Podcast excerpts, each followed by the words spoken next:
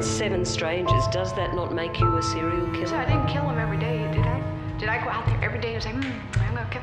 If I did, there well, would be no, it hundreds. took you 12 months. Then he brings up Rex again, and that's when I looked at him and I started sobbing. If I had shot my own children, would I not have done a good job of it? It's, uh, you know, first of all, women generally don't commit crimes this heinous.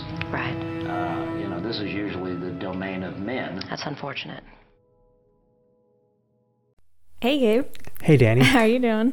Pretty good. It's been a good week so far. How about you? So far, it's Sunday. The week is ending. Oh, well, you know, when you work for yourself, it all kind of Shut up. it all blends together. Oh, my goodness. So, So, uh, you're still working for yourself.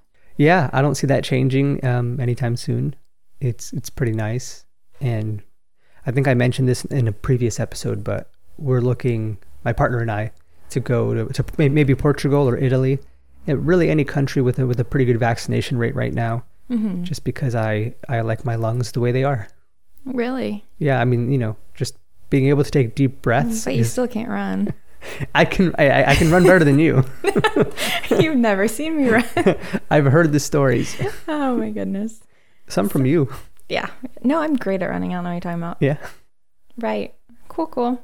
but how's life? Life is life. It's good. Not much going on with me. I've just been working and taking care of the dogs, I'm working on the house And the podcast. and the podcast. yeah. That's my life.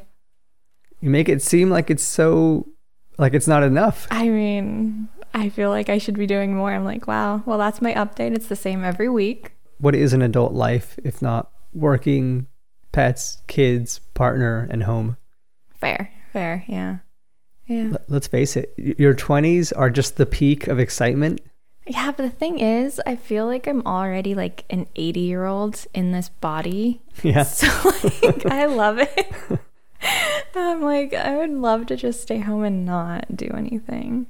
You're well on your way. I know, right? How many times have I turned down people this week? Yeah, Yeah. several. Hmm. Anyways, Oh, for the murd herd out there. So we just passed 10,000 downloads, yeah, which we're pretty happy with. we are very happy. But way back when we first started, we had made this sort of mental, you know, or this unwritten goal of if we reach 6,969 downloads, we'll throw a, a party.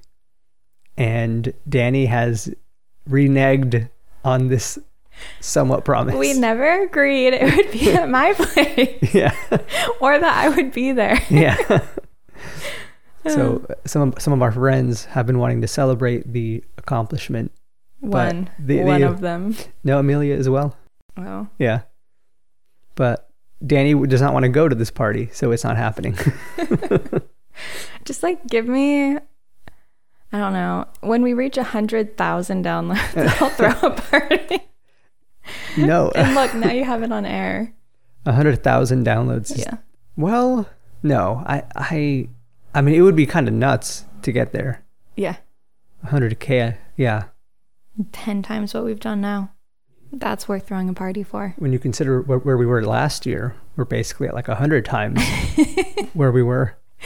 yeah So are- are are you sure you want you want to make that that promise though? Because 100k, while while very high, I don't think it's unachievable. okay let's do it Yeah, i'll do it at, you can tell all the people who ask Yeah. she'll do it at a 100000 and it's at your house. yes And will there be decorations?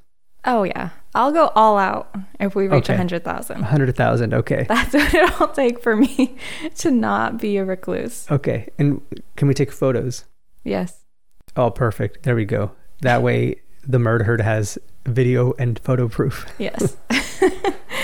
uh, how sad is it that that is what it takes? I think it's hilarious. Okay. Yeah, no, I, I love it.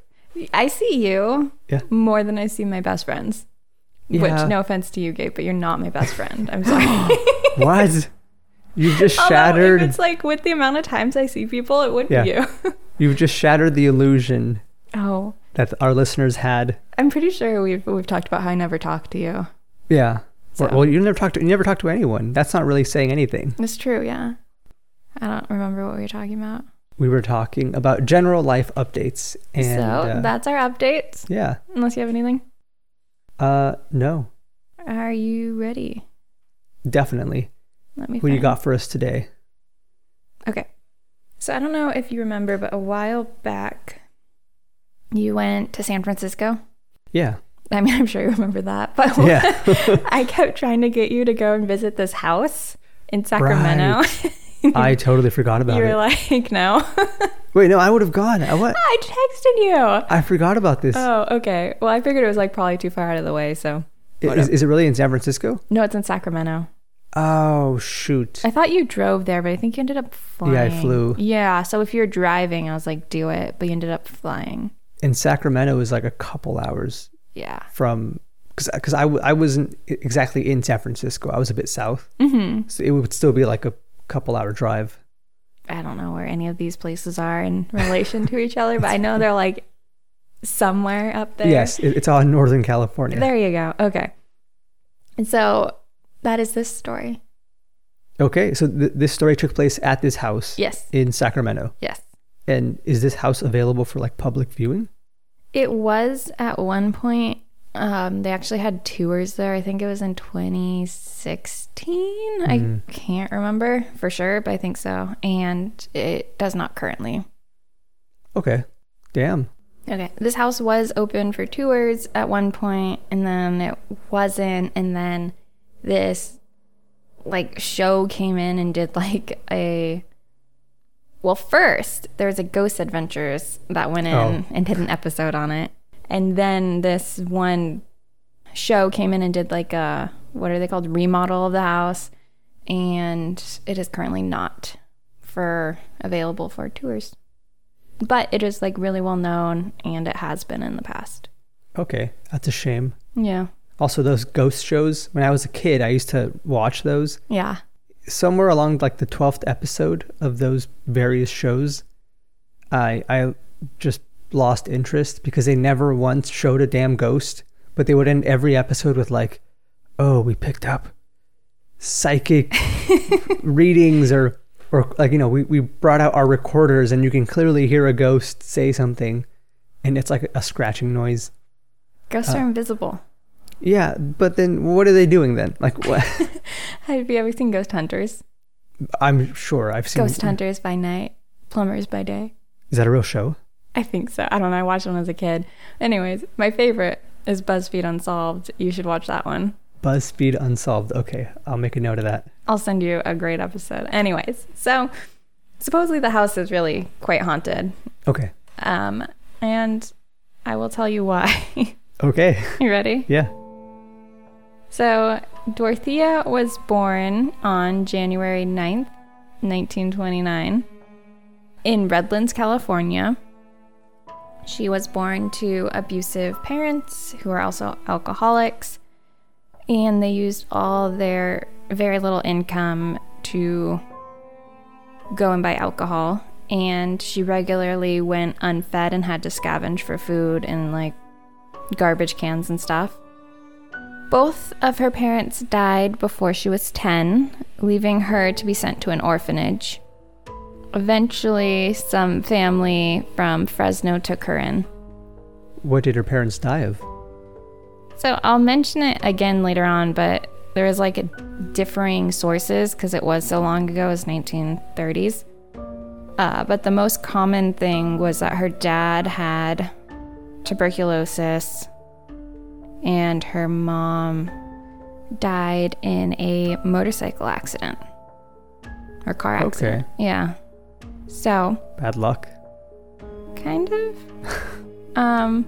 I mean, for her to lose both parents by 10. Yeah, but they also it was a terrible childhood, and then she ended up going to an orphanage that wasn't good either, and then she got adopted by family in Fresno, and then she would later say that her childhood she was born in Mexico and she had 17 brothers and sisters and she would like make up these lies about her childhood and this is just to point out like it'll come up again she lies a lot And in 1946, she married a guy named Fred. So this would put her at the age of 16 or 17. And once again, this is weird, but she says that her husband died of a heart attack. Other sources say, so that's what she says. Other sources say that Fred left her when she was humiliated and came up with a lie that her husband had died. Okay. So, So he could still be alive. yeah, so either he's, well, he's probably dead at this point, but yeah. he could have been alive and left her, or he did die. I don't know. Okay. I don't, yeah. And there's like no way to actually find out. It's like Schrodinger's husband or something. Yeah. you won't know until you open the box. Yeah. coffin. So, after he was gone, dead, alive, who knows, she attempted to continue to get his social security checks and cash them herself. And she was caught and sentenced to a year in jail. Then she was let out on parole. Wait, how old was this guy to be getting social security checks? Or did she, did she just. How did this happen? What is happening? I missed something. It's insane. I don't know. Okay. C- We, because- there was going to be a pattern. okay, I, I- I'm more just saying. So she was 16 when she married him, right? Yes. And how old was she when she went to prison or jail? They were married less than a year. And she was cashing social security checks. Yes. So he must have been old. Okay, got it. Okay. And I guess jail's not the right word. She probably went to juvenile court or whatever it's called. No, that's true. But okay. Okay. Okay, it gets weirder. It gets Okay.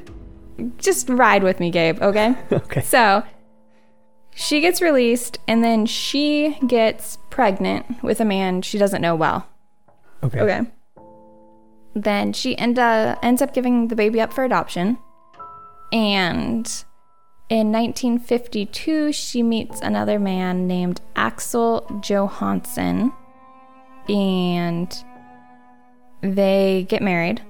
I'm trying to figure out her age 1952. She was born in 29. That would make her 23. Two. Yeah, 23. Okay. So now she's 23. She marries Axel Johansson, and it's not a good marriage. He's abusive, and she stays with him. And then in 1960, how many years later is that? Eight. Eight years later, she's found in a brothel and arrested. It's not sure if she was running the brothel or part of it, but it's possible she was running it.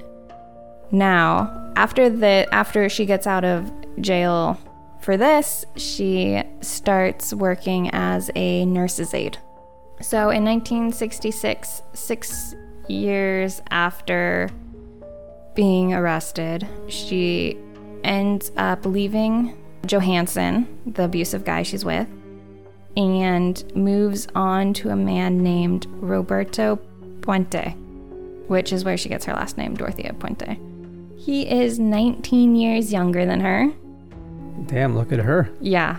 And he cheated on her a lot. they got divorced two years after being married. And fuck, I messed up, Gabe. You're right. Her first marriage, the guy was like 50 years her senior. I was thinking it was an older guy, or like a different guy later, Oh. but Fred, who's like super old. But it's fine.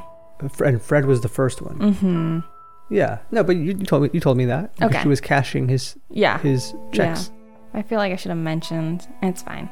Yeah. Okay. I, I was thrown off because uh, you mentioned he was older, but I didn't know he was like That senior. old. You know, I have s- social security checks old. Yeah, he's old.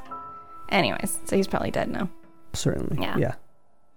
Okay, so Roberto and Dorothea get divorced, and Dorothea had taken over a 16 bedroom care home where she was taking care of, you know, like the homeless and elderly and stuff, people who were there. And in 19 76, Dorothea married again. Her third, fourth husband. I hard to keep track. I got one, two, fourth, I think. Well, his name was Pedro Montalvo. And just take a wild guess here. Was he abusive? Uh, I s- suspect he was abusive. yes. Um, he was, unfortunately. He was abusive and an alcoholic, and they got divorced like within a year. So, Dorothea starts to go to bars and looking for older men, and then she manages to like pick out and talk to them about like the benefits they're receiving. So she's like fishing for information at bars to figure out which men are receiving benefits. Okay. And she would steal their checks and forge their signatures and then cash it. And sh- and she wouldn't marry them. She would just get their information and then Yeah. oh, got it. So, it was like a long con. Not So, like yeah. super long. She'd like go home with them and steal their checks. Got it. So she So- she's committing fraud. Yes. Yeah. Forgery, fraud. Same thing? Both. Okay. So after being caught, she's charged with fraud and put on probation. And she keeps doing this while on probation. And then in 1981, Dorothea begins renting an upstairs apartment. She has a friend named Ruth Monroe, and her friend is also her business partner. And they're going to open up a catering business together. And they're like, hey, we're opening up this business together. You have a second, like, bedroom. You know, it'd be great. Let's move in together. So they do. And Ruth dies less than a month after moving in with Dorothea. She apparently overdosed on codeine and Tylenol. Dorothea tells the police that Ruth was extremely depressed due to her husband being terminally ill, and she says Ruth likely committed suicide. And the police don't like see any red flags or anything, so they rule the death a suicide. So during this whole time, she's still going out and finding men at bars. And she finds this guy named Malcolm McKenzie, and he ends up accusing Dorothea of drugging and robbing him, and she is convicted and sentenced to serve five years in jail. Okay. H- How old is she at this point now? Because it's been uh Sh- Uh, been a number of years. so this is 1981. So 1981 minus 80, tw- 29. Eighty-one minus twenty-nine. So two, three, fifty-two. Okay. 52. Yeah. Okay. So So wow, she went her whole life from abusive husband to abusive husband, and now here she is running a home. mm-hmm. And she has a child she put up for adoption, yes, which when she was much younger, of course. And she was yeah, 20 or something. Yeah. Yeah. Okay. So, while in prison, she develops a friendship with a pen pal named Everson Gilmouth. And I guess he had a habit of like riding women in prison. and you know how there's the there's like those people? Mm-hmm. Yeah, he's one of them. And they just keep corresponding, and he waits for her until she gets out of prison three years later. So she gets out two years early due to good behavior.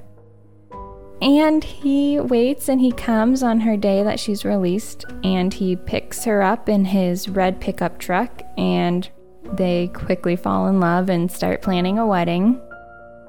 But first, they open a joint bank account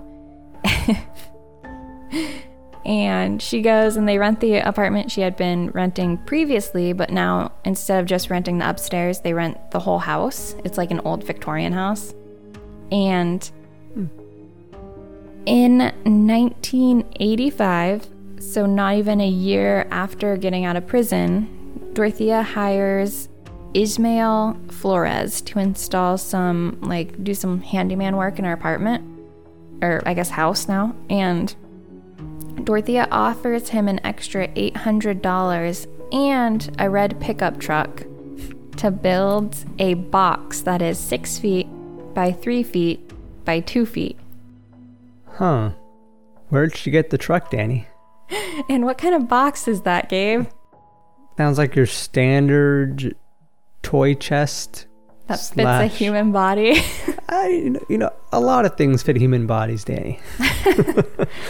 So um, she's like, Yeah, I just need this box to store some books and stuff. And See, a perfectly reasonable explanation. yeah, well, um, what's his, Ismail's like, Yeah, okay, sure. And he builds the box. And part of the deal is he'll help her transport the box to storage. hmm So he comes to pick it up and she has it nailed shut. And he's like, okay. and he takes the box and she goes with him to go to the storage unit. And while they're driving there, she's like, wait, let's just dump the box into this riverbank here. it's like an unofficial dump site. And he's like, wait, what? Why? And she's like, oh, don't worry. I just filled it with junk. It's just garbage. And he's like, Okay. and on January 1st of 1986, this is a couple months later, a fisherman sees the box sitting by the rave, uh, riverbank and he ends up calling the police because it smells super bad and he's like, this is the shape of a coffin. and the police come and they find like a really decomposed body inside. So, I'm Dorothy- shocked. I know. Dorothea continues to collect his pen. I just want to say, just don't write people in jail and like wait for them.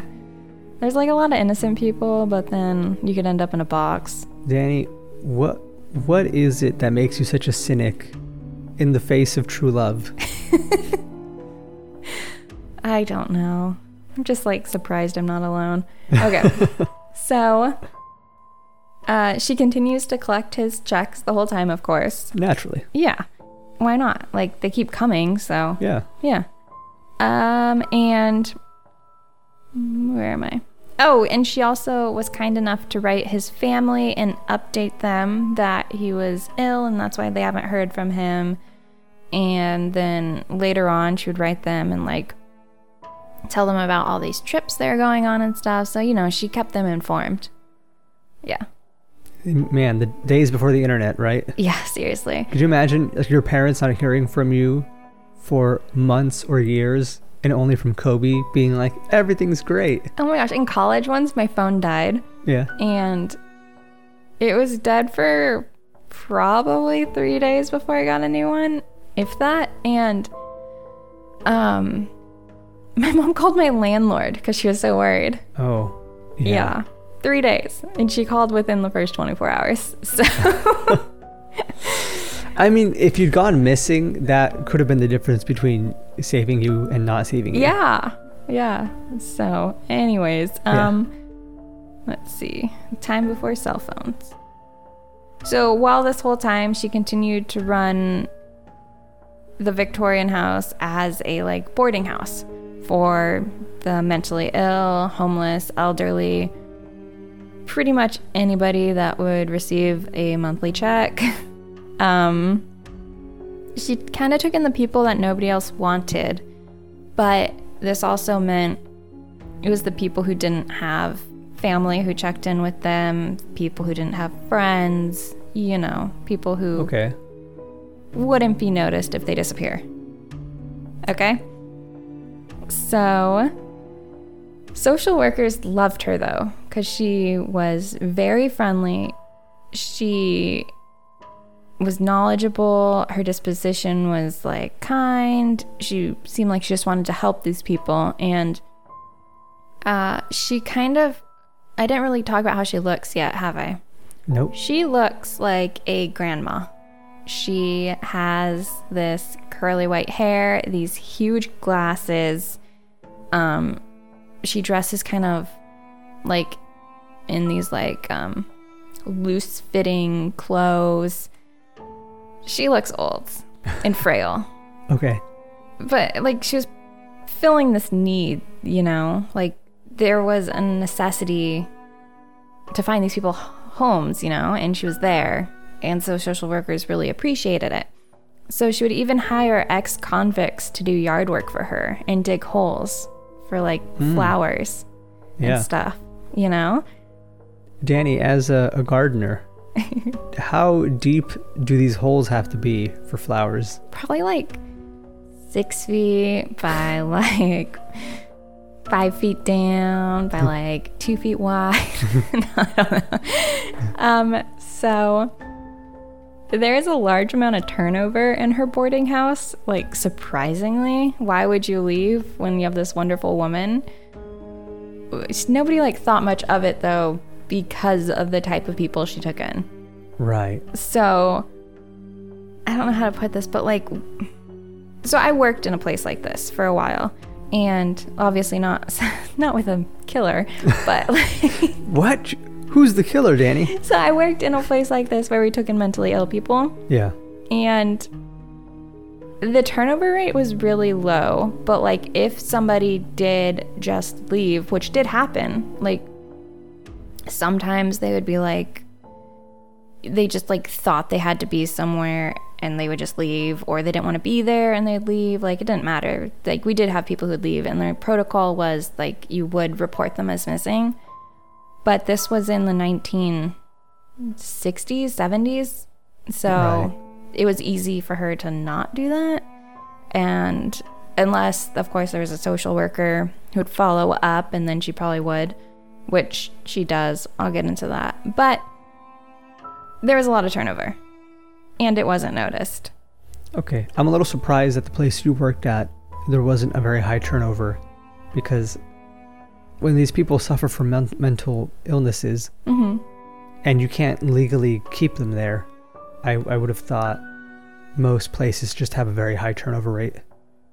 well we a lot of them came from prison and they would come here and like sometimes they came from other places and stuff and they would not know the area and then we tried to be like friendly and make sure they felt safe and like there was food there was cigarettes there was showers so it's like why leave and we didn't really like force them to do anything we just tried to help them like understand what was going on understand like why they were there all this stuff you know Okay. Yeah. yeah so it's like why leave yeah so Okay. there was this one guy named Bert Montoyo.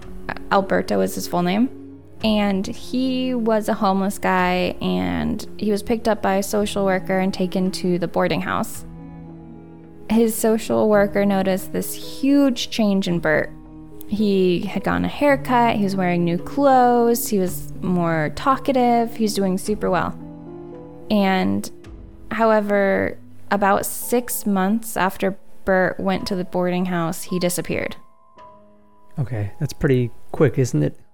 hmm And then also, so the social worker, her name's Judy, she's immediately worried. And she goes to Dorothea, and Dorothea's like, oh, he went to Mexico to visit his family.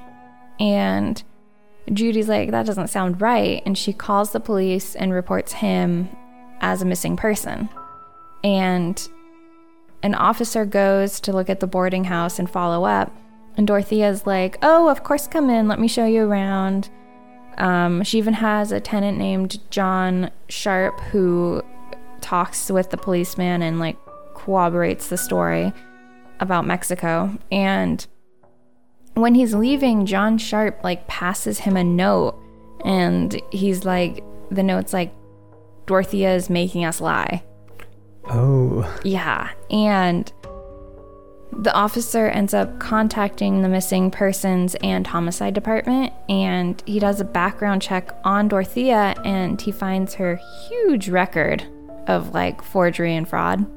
And the police also realize that she had been lying about her age.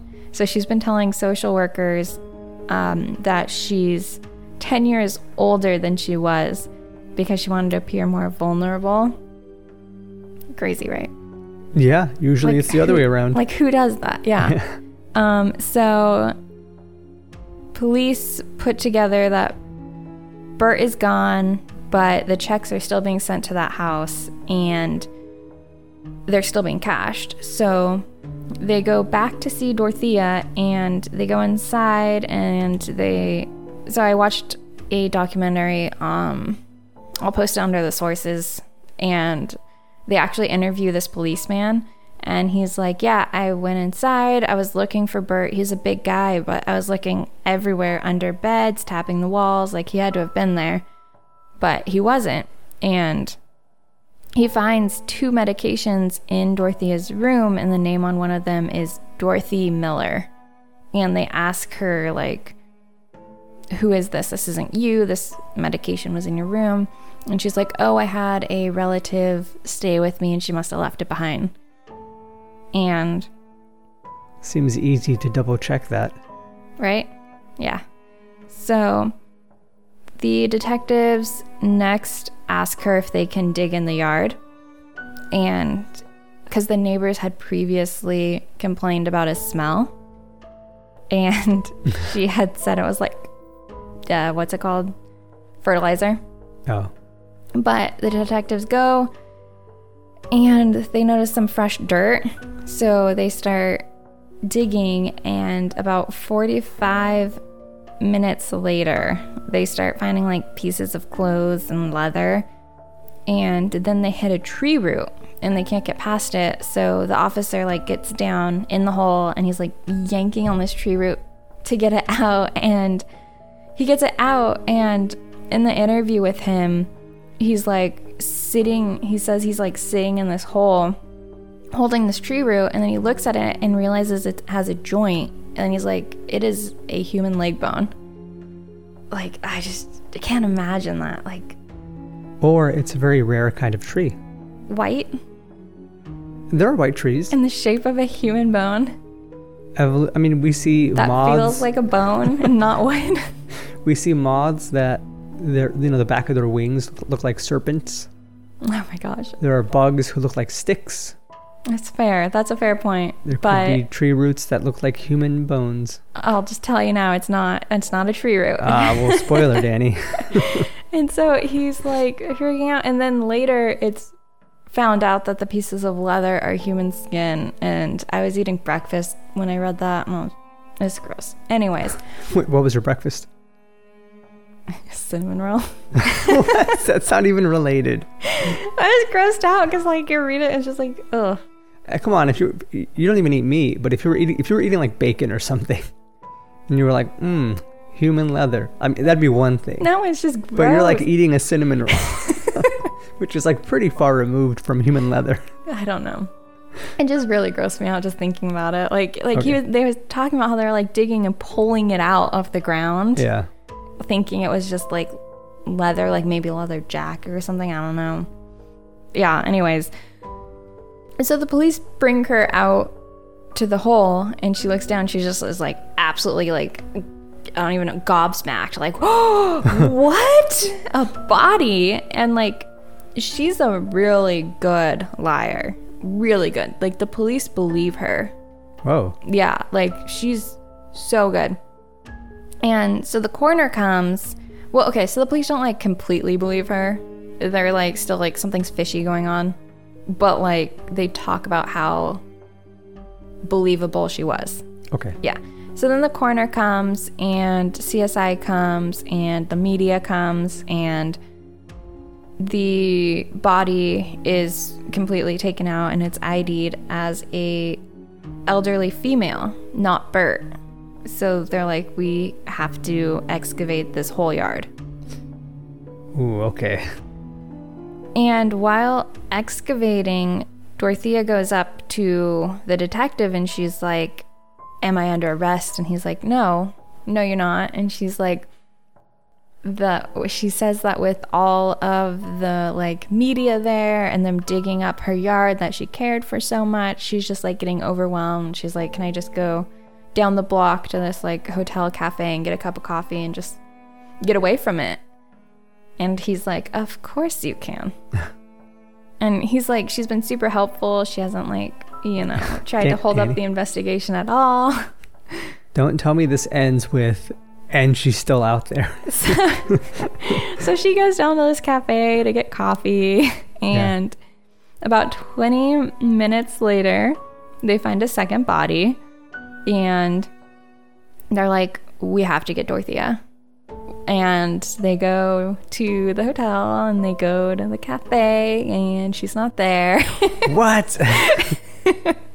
Who could have foreseen this? I know, it's a shocker. Just absolutely like, oh, who? I don't know. So they start like searching for her. They like send out a um, flyer and everything to all those things. What APB, right? What's Yeah, it yeah. called? Oh, okay. So APB is all points bulletin. There you go. They, they send out an APB. okay, that's what they did. And they um, find a third body, and then while looking through previous tenants, they come across the name Dorothy Miller, the name that was on the medication bottle.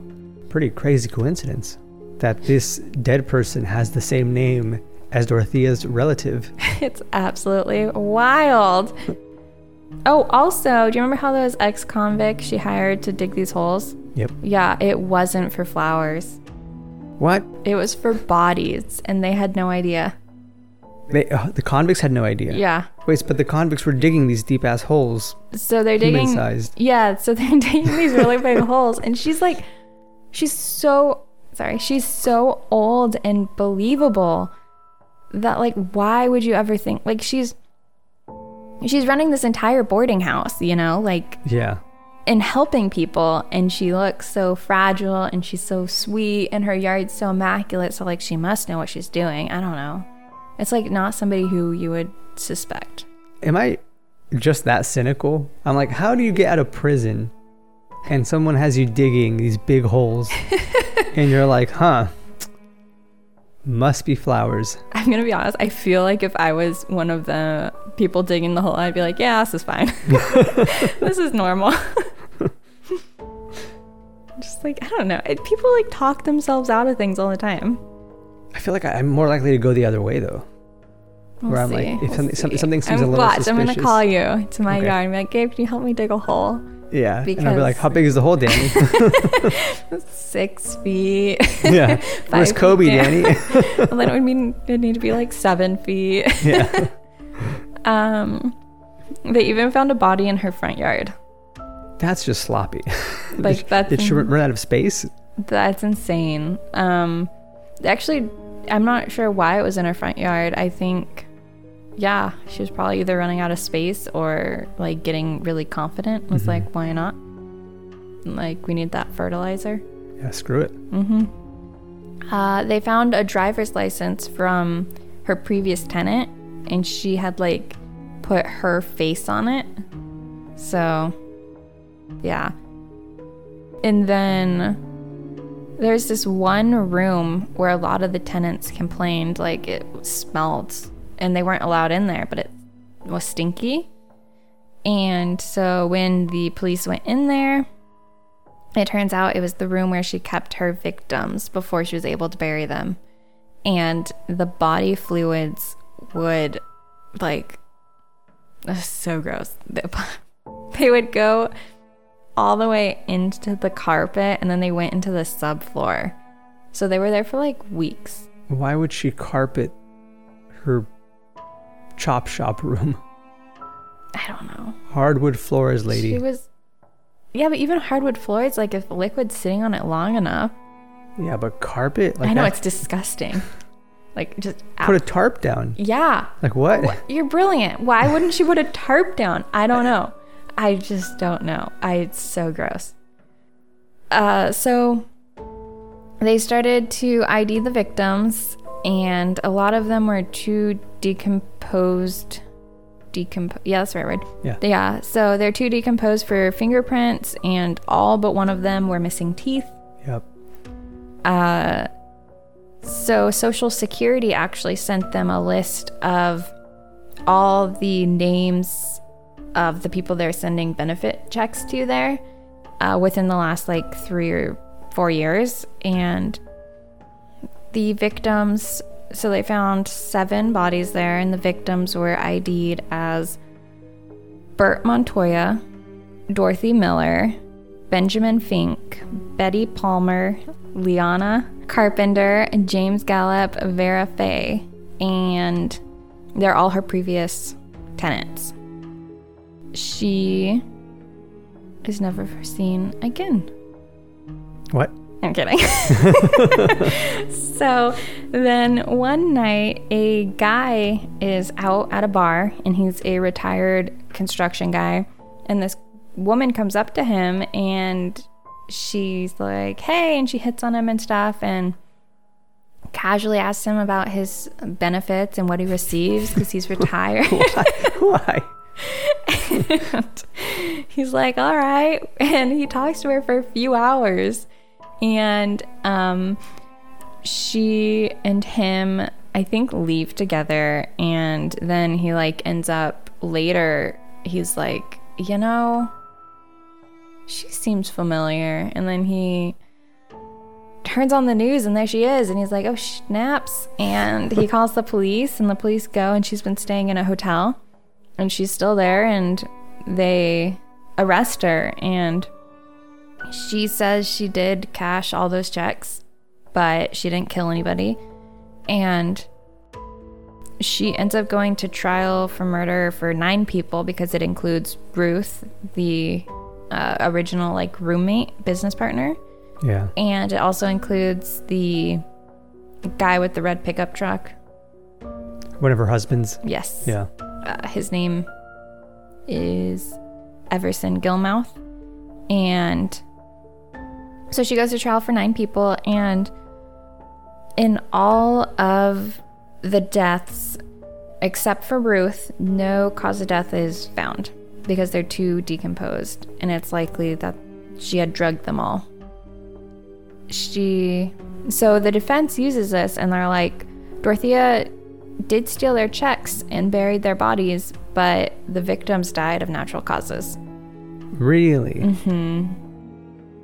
I guess because yeah, because they can't get the murder weapon or the method of murder plausible Mm-hmm. 'Cause- deniability. Yeah, there. I mean, there was no murder weapon. Well, I guess there was poison. Yeah. So, uh, the trial deliberation took 43 days. Just the like part where the jury tries to like, decide. Yeah. yeah. Guilt or innocence. Mm-hmm. and the and they announced that out of nine counts of murder, she is convicted uh, guilty on three of them. The rest were voted like eleven to one. Eleven thought she was guilty and one did not. Who was the one? I don't know. I don't know. That's like apparently like juries are protected and stuff, so they don't really. Uh, wow. But Okay. okay. Um, she was found guilty for three counts of murder, and she got life in prison without the possibility of parole. She got like a two life sentences and like 25 years or something. Regardless, rest of her life, she's in prison, and she died in 2011. She wrote a book called "Cooking with a Serial Killer," and that's Dorothea Puente. It's a shame because her business model made sense to me, where you take in all of these people who have nowhere else to go but are receiving benefits. If you take a portion of their benefits, you could buy food and and other goods in bulk and like make it work e- economically. You know, rather than them buying all their own food and paying for all their own housing, if they collectively pull their resources, Oh, she she would cook their meals and everything. yeah, like Okay. I, I'm, yeah. more what I mean is um, just just buying in bulk makes everything a little more affordable. So everyone's dollar dollar would go a little further. From a business perspective, it made sense to me, or I, I should say, from a nonprofit perspective or something. Yeah. She could have made that economically viable and not have killed them. Like she, she She- could have kept expanding. Well, the thing is she was making a lot of money. She was making over like six figures doing this. Yeah, Um but she just like it wasn't enough. So, I don't know. Even if she did do that, I don't know if it would ever And like I mean, she probably thought about that and she probably thought like this is easier. yeah. th- these killers typically think that way, but it, I don't see how it is easier because unless you're extremely clever and not burying bodies in your own yard, Yeah. you're going to get caught eventually. I mean, here, wait, let me show you what she looks like. Oh, those are some big glasses. When was that photo taken? Let's see. This photo was taken in 2009. Okay, so, so, she was older. She, it was three years Yeah. before she died. she died 2011. Mm hmm. Two years, Danny. Fuck. um, so, yeah, so she ended up spending the rest of her life in prison and she's continuing to say she was innocent. Like a good pathological liar. Yeah, there's this one guy named Martin K-U-Z, Cuz, who actually interviewed her while she was in prison, and she had this really great quote where she said that I have it pulled up right here. Let me just find it. She says, There are so many sad stories in here. A lot of women shouldn't be here because there was one of her like in uh, people who lived there were seven of them in a room and Her one bunkmates. there you go like one of them killed her husband after he abused her and her kids and Yes. another one uh, she got life in prison for being with a guy when he killed somebody stuff like that Ooh. where it's just like you shouldn't be in here and i just thought that was like a really good quote like a good thing for her to tell this journalist i mean she considered herself one of the people that shouldn't be in there but like Yeah, I mean, good point, but no, not her. yeah, not her. So, oh, okay. And then also, a lot of people think she couldn't have done this alone. Because, Yeah. because like some of the people, like Bert was a big guy. He was, gosh, he's got to be looking at pictures of him. He's got to be at least 240 and Yeah. like Kobe's around that, and like he's been like, Danny, if I fall and crack my head open, can you like carry me to safety? No, I can't. I can't even drag him, and I'm like two inches shorter than this woman, but I'm also significantly younger. yeah, So like, how? Maybe she was just smart. I don't know. no, that I, I meant to bring it up at some point Mm-hmm. because she was claiming to be ten years older than she was, but she was still elderly. Yes. and and I don't see how you. I mean, it, you know, it's called dead weight for a reason. Carrying a body that is just limp Hmm. Mm-hmm. is very difficult. So I don't see how she could have dragged these people from this this room where she was keep. Also, just the mess they would be. Yeah. Like they would be Like leaking slippery fluids. and slimy. Yeah. You wouldn't be able to get a good grip on them. She would need help. Mm-hmm. But like, who? That's maybe maybe that was the real mastermind. Yeah, it's wild. I don't I don't know. But I mean, or maybe it, it was a cyclical thing where she would have her accomplice eventually killed as well and just keep cycling in new accomplices maybe. because otherwise why not turn on them Mhm. i guess if, if she's such a if she if the pathology runs so deep that she believes her own lies then she maybe wouldn't even think to turn on an accomplice because to her she really is innocent Hmm. but who knows Yeah, and we will never know cuz she's dead now. yeah And she like never came out and said it was her. Yeah, that what she said at the end though. It so uh, according to the ACLU, women who kill their partners will spend an average of 15 years behind bars, while men who kill female partners serve much shorter sentences, on average between two to six years. Oh, are you Yeah. serious? Yeah, I think the ACLU is usually a pretty good source. I mean, anything with like acronyms, I'm like, yeah, you're legit. I like MAGA, yeah. Oh yeah, totally. but I find that one hard to believe. Yeah, or like if you claim she was crazy and she was attacking you or something, Right, which well, is yeah. common. But like common right. to accuse. yeah, th- I, I would like. To, unfortunately, when I click on the source here, it doesn't actually lead me anywhere What? very useful. Oh, I, I would be curious to see how many women in prison are in there because they killed an abuser.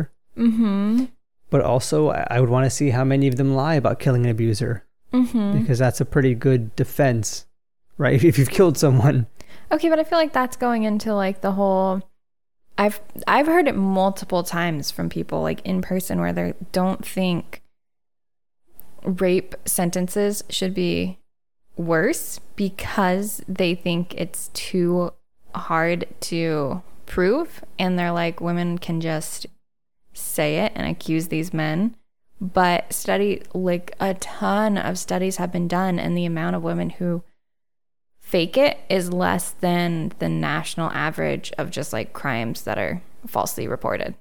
So like there's not actually backup. Right. No, yeah, yeah. For for I think the st- statistic for rape or false rape claims is like 1 to 3%, Yeah. which is pretty low. Mm-hmm. Yeah. So I think I'd just go with insanity. But you know, no, from I wish I had like raw data to pull up. But Yeah. From what I've seen, this seems that this seems to be an argument made that women who are truly the, the victims of an abusive partner will kill in self-defense and then face prison time Yeah. when they shouldn't. Yeah. So uh, I, you know, maybe we should double back on this on a future episode. Yeah. Make a note to look into it. Yeah, after we Okay. do a little more research. Yeah. It is interesting. We'll have to go and look at the house one day. Yeah, I- I'd be down. I tried to watch the Ghost Adventures episode. Yeah. but I couldn't find anywhere for free. and I'm so sorry, but I am not going to pay for that right now. You have to take to the high seas, yeah. What does that mean? the pirate life for Oh, me. See, I'm too scared to do that. I've never pirated anything in my life, Me neither. but I'm serious. I'm like, I don't know. Yeah. Anyways, Yeah. Mm, but yeah. Oh, I I did want to touch upon the decomposition phases yes. of the body since it was so interesting because, they couldn't find fingerprints. right. Yeah. So I I have an article up here from uh, aftermath.com, and they break down the four stages of human decomposition. And we'll start with stage one, which is autolysis. Also call it the um, self digestion phase Ew. or stage, I should say. Yeah. But you know this this one begins immediately after the person dies. Blood circulation, respiration stops. The body has no way of getting rid of uh, waste Uh-huh. or getting oxygen around the body. So excess carbon dioxide begins to build up, causes an acidic environment. Your your cell membranes start to rupture, and the, you know this further releases enzymes that begin eating the cells from the inside out. And this eventually gets rigor mortis started, mm-hmm. and you might even see small blisters filled with nutrient-rich Ew. fluid, yeah, appearing on the internal organs and the skin surface, and the body gets this uh, almost like a sheen Yeah. on it due to all these ruptured blisters, and the skin's Ew. Mm-hmm. top layer begins to loosen. It's uh, so you can, it can start to, s- to look a little like saggy, the skin. I'm already there. So Okay. that's that's stage one. Stage two is bloat. So, as you, ta- you talked about in the case, the leaked enzymes from the first stage begin to produce gases. The sulfur-containing compounds that that the bacteria releases can also cause skin discoloration. And because of these gases, the human body can sometimes double in size, Oh, sh- so Okay. you can act, yeah. This one uh, murder comes to mind. I can't recall who it was, but it was a body found in a bathtub sometime after they died, uh huh. and the body is both swollen because of the water, but also because of these gases, and Yeah. it looks like huge, like the body's just like really expanded. Yeah. But um, so if you like poke a knife in the body, will it Yeah. deflate? Yeah, depends on where you poke it, but yeah, Okay. gas will release.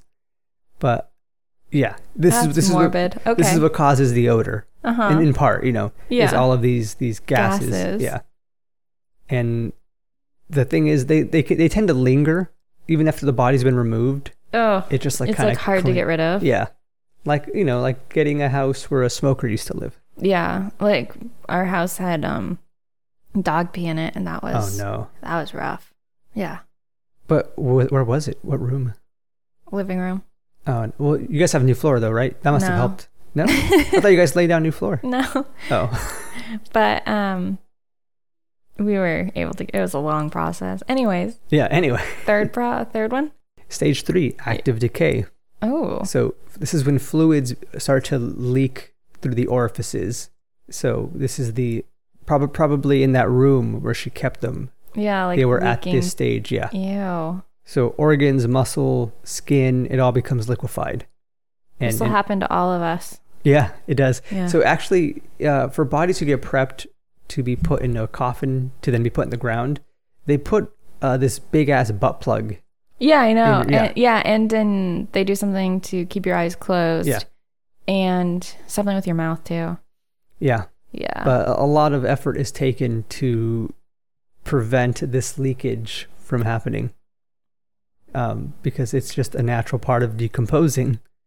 But yeah, e- every, everything from I just soft. would like to be cremated. Yeah, it really just seems easier Mhm. and cheaper. Yeah. Although Is it better for the environment? that's what I'm wondering because if we thought of corpses as like fertilizer, you but could- it's in a box that takes.